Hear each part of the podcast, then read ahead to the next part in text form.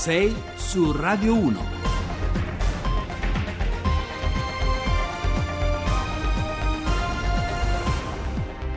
Bentrovati a sei su Radio uno, buongiorno, giovedì quattordici giugno, sono le sei e otto minuti, al microfono con voi Giovanni Acquarulo. L'Europa a numero chiuso, l'Europa delle frontiere, dei confini, l'Europa del braccio di ferro sui migranti, che riscrive la cartina delle alleanze su scala continentale e riscopre in qualche modo le parole d'ordine, perfino gli stereotipi degli stati nazionali. C'è tutto questo nello scontro diplomatico dichiarato fra Italia e Francia, ma oggi c'è anche un altro tema che investe la politica, la politica romana. Romana, una bufera giudiziaria intorno allo stadio della Roma che torna a scoperchiare il vaso di Pandora che nella capitale intreccia affari, corruzioni e soprattutto cattiva politica. Ma oggi è anche il giorno in cui si inaugura la ventunesima edizione dei mondiali di calcio in Russia, i mondiali che l'Italia guarda dal divano di casa, ed è in qualche modo un'assenza che parla, perché il pallone è sempre qualcosa che ha a che fare con l'identità di un paese, con l'immaginario, con il sentimento popolare, e perfino un'assenza può raccontare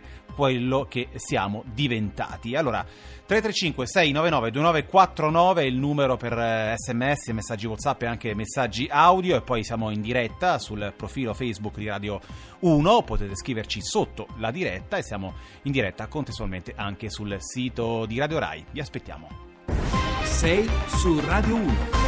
E allora, prima, prima della politica, prima delle contrapposizioni sempre più muscolari fra gli stati europei in materia di flussi migratori, in quello che sembra, diciamo, un grande processo pubblico a quello che è diventato oggi l'Europa, ci prendiamo qualche minuto per parlare eh, di quello che invece comincia oggi a Mosca alle diciassette ora italiana, con Russia, Arabia Saudita, un mondiale di calcio che a modo suo ha anche a che fare con la politica, con la geopolitica, con le identità eh, nazionali. Noi però non ci saremo, lo sapete, siamo ancora alle prese con la ricostruzione del sistema calcio italiano, e allora proviamo a interrogare la nostra assenza, e lo facciamo con eh, Pippo Russo, che è giornalista e sociologo eh, dello sport. Buongiorno, ben trovato. Buongiorno a voi ascoltatori. Allora, eh, Russo, i mondiali sono da sempre una sorta di eh, mega fiera, no? Di eh, eh, expo del calcio globale. La cronaca, i numeri, i protagonisti ce li racconteranno poi i nostri colleghi del giornale radio. Qual è il dato, secondo te, il dato extrasportivo che invece ti ha colpito di più fino ad adesso? Ma il lato extrasportivo, si tratta di un mondiale che eh, capita in una fase molto delicata degli assetti geopolitici, ed è un mondiale che eh, giunge alla, suo, alla sua inaugurazione, che è, come dire, il compimento di tutta la fase premondiale, eh, al termine di un percorso di polemiche eh, riguardanti il modo in cui questi mondiali sono stati assegnati. Non dobbiamo dimenticare lo scandalo gravissimo di corruzione che ha coinvolto la FIFA e che ha avuto fra gli elementi scatenanti proprio l'assegnazione in un colpo solo di due mondiali, cosa che prima mai era avvenuta, alla Russia e al Qatar. Eh, si tratta di un mondiale che eh, spingerà la FIFA in qualche modo a doversi ripulire l'immagine, e sarà una missione molto difficile e molto complicata. Eh, Russo, eh, mh, i mondiali di calcio poi sono anche qualcosa che ha a che fare con, in qualche modo, con il nostro destino collettivo, con i tanti riti delle partite viste in compagnia, sono in qualche modo un appuntamento sentimentale, una sorta di tagliando della memoria, dice qualcuno, in cui ognuno di noi fa il punto anche con il tempo che passa. L'Italia, noi italiani, ci ritroviamo questa volta con una pagina bianca. Cosa vuol dire, secondo te? Ma vuol dire che stiamo vivendo una cosa inedita, e si tratta di una sensazione che è stata testimoniata anche da tanti altri che dall'estero hanno guardato a questo curioso fenomeno di un mondiale senza, senza l'Italia, e continuano a chiedersi: ma com'è possibile un mondiale senza l'Italia? Noi probabilmente avremmo dovuto farci lo stesso tipo di domanda, anche se in modo diverso. Sarà possibile un mondiale senza l'Italia? Perché questi sessanta anni in cui in un modo o in un altro ci siamo sempre andati avevano strutturato una mentalità nostra, nazionale, per la quale in fondo la partecipazione alla fase finale dei mondiali fosse una sorta di minimo sindacale garantito che nessuno mai avrebbe messo a repentaglio. Era una data sul calendario comunque per tutti. Esattamente. No? Ci troviamo invece adesso a vivere in una sorta di limbo alla quale non, al quale non eravamo preparati. Continuiamo a credere che sia qualcosa di irreale, soltanto forse oggi alle diciassette col calcio d'inizio si romperà questo incantesimo, che è un incantesimo negativo, e scopriremo finalmente che nel calcio siamo diventati più poveri e che probabilmente il paese intero è diventato più povero, avrà qualcosa in meno da raccontarsi e qualcosa in meno da partecipare collettivamente. Eh, Pippo Russo, l'ultima domanda: secondo te è possibile, come stiamo facendo in tanti in questi giorni, a freddo mettersi a tavolino e scegliersi un altro paese per cui tifare, quando il calcio e i mondiali, lo abbiamo detto, sono da sempre anche poi la celebrazione di un'identità nazionale? È possibile nella misura in cui facciamo finta che sia un gioco, eh, tifare per qualcun altro, per una squadra che non è la nostra squadra, è sempre un gioco, è un atteggiamento da sportivi che però vale fino a che non si capisce che abbiamo perso qualcosa. Al mondiale vogliamo essere tifosi e non sportivi, e nel momento stesso in cui cominceremo a tifare per un'Islanda o per un Portogallo o per un'Argentina, capiremo che stiamo ingannando noi stessi. È un giochino che stiamo facendo per farci piacere un mondiale che non ci piacerà. Bene, allora io ringrazio, ringrazio Pippo Russo per essere stato con noi, sociologo dello sport, giornalista. Buona giornata e buon mondiale di Russia, Pippo. Gianna Nannini con un suo grande classico, i maschi. Gianna Nannini che oggi festeggia il suo compleanno. Sono le sei e diciassette minuti, seconda parte, come detto, dedicata ai due grandi temi di prima pagina: la crisi europea nella gestione dei flussi migratori e la nuova inchiesta sullo stadio della Roma. Ma ora invece c'è una storia, uno studio che viene dall'Università eh, della Tuscia, che ci permette di disegnare un'altra mappa, la mappa che eh, riguarda l'evasione fiscale italiana, male endemico, si dice sempre, a cui peraltro la politica sta provando a offrire alcune risposte proprio in questi giorni, perlomeno in termini di proposte. Do il benvenuto stamattina ad Antonio Iorio, docente di economia dei tributi proprio all'Università della Tuscia. Buongiorno e benvenuto. Buongiorno. Allora, eh, professore, c'è un'Italia, insomma, che continua a spendere eh, più di ciò che guadagna, o meglio, più di ciò che eh, dichiara al fisco di eh, guadagnare. Ce lo spiega meglio? Sì, esatto. Praticamente eh, questo piccolo lavoretto, che per carità non ha alcuna pretesa di esaustività, perché non...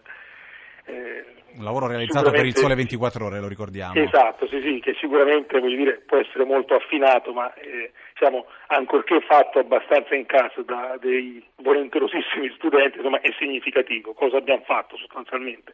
Abbiamo confrontato i consumi delle famiglie per poi trasformarli in consumi delle persone fisiche, che sono coloro che eh, dichiarano, con i redditi dichiarati. Eh, tenendo presente che il reddito dichiarato, cioè quello che va in dichiarazione dei redditi, è, è il lordo. Allora, per rendere pretendibile lo studio, abbiamo tolto anche tutte le imposte pagate, quindi di fatto abbiamo il reddito disponibile, cioè quanto sì, uno può spendere. Quello che ha in tasca poi. Esattamente. Cosa succede? Che confrontando il reddito disponibile con i consumi, eh, in varie regioni, ma eh, diciamo in tutta Italia parliamo di circa novantotto miliardi, che sicuramente potranno essere, a mio avviso, forse anche qualcosa in più, e ora vedremo perché, i consumi superano i redditi, cioè dire ci sono novantotto miliardi che sono stati spesi nel duemilasedici ma che non trovano spazio nella dichiarazione. In che termini perché... percentuali, professore? E in termini percentuali è molto alto, perché quasi il, secondo me è quasi il quattordici per cento, è più del quattordici per cento. Eh, perché dico che la ricerca è sicuramente approssimata per difetto? Perché la critica che mh, sicuramente si può fare a un tipo di ricerca è eh, voi non potete considerare tutti eh, i, la disponibilità, cioè tutti i soldi, per essere chiari, che non vengono indicati in dichiarazione. L'esempio più classico è il risparmio, no? Se io mi finanzio e spendo questi soldi, eh, se io li, me li faccio prestare dalla banca, se li avevo accumulati in banca e poi li spendo, non ci sono in dichiarazione questi soldi risparmiati.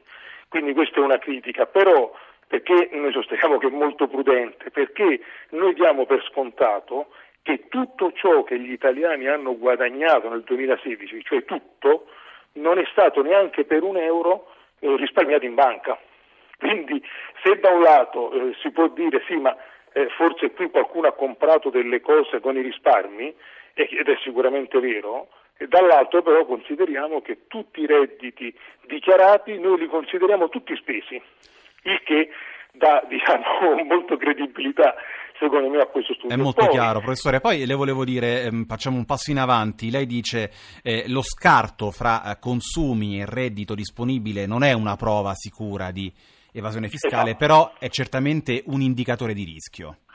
Esatto, un indicatore molto grave, e soprattutto è ovvio che eh, questo gap potrebbe anche non essere dovuto solo all'evasione ma ad altri illeciti, quindi diciamo siamo proprio nel mondo del grigio, no? Faccio un esempio molto crudo, eh, chi ha venduto un chilo di stupefacenti e ovviamente non l'ha indicato in dichiarazione e ovviamente probabilmente quei soldi li ha spesi, quindi ha inciso sui consumi, per cui non necessariamente qui siamo di fronte agli evas- a solo agli evasori, ma siamo di fronte anche diciamo, a tutto il mondo illecito che non viene dichiarato. Consideriamo che qui è fuori, per essere chiari, eh, tutto il mondo delle grandi società di capitali che non sono state rilevate, perché parliamo solo delle persone fisiche, quindi tutta l'evasione che dovessero eh, porre in essere le società di grandi dimensioni, quindi le società di capitali, qui non viene intercettato. Siamo poi, non c'è l'I V A e non ci sono le altre imposte, per cui siamo, è un dato a mio avviso abbastanza significativo che peraltro coincide più o meno numericamente anche con le stime che aveva fatto per esempio la Commissione per la lotta all'evasione piuttosto che Confindustria qualche anno fa. Quindi, Senta diciamo... professore, sì, eh, volevo chiederle, abbiamo ancora circa quaranta secondi, eh, è un po' complicato, mi rendo conto, però eh, dietro l'idea eh, dell'evasione fiscale poi c'è sempre eh, questo, questo pensiero che poi sia colpa di qualcun altro, della burocrazia, del fisco oppressivo, della cattiva politica, che poi magari è anche parzialmente vero, però il dato dell'evasione come una responsabilità sociale che poi punisce tutti non emerge mai. Come mai? In trenta secondi. È vero, ma a mio avviso perché mh, purtroppo non c'è eh, socialmente questa riprovazione, o almeno negli anni ora sta crescendo, nel senso che Eh, se noi abbiamo una persona che ci ruba dentro casa lo chiamiamo ladro ed è deplorato da, da tutta la, eh, la società. Eh, fino a qualche anno fa sicuramente una persona che evadeva invece era quasi visto come un furbo, eh, quasi una persona da emulare sostanzialmente, non da, da scartare o da additare come un delinquente. Bene, allora sono le sei e ventitré minuti, io ringrazio il professor Antonio Iorio, docente di economia dei tributi all'Università della Tuscia, per averci accompagnato alla fine della nostra eh, prima parte. Ora c'è l'Onda Verde, noi torniamo subito dopo con le anticipazioni del G R uno della sette, poi la pagina politica legata appunto al tema dei migranti. Per stare con noi.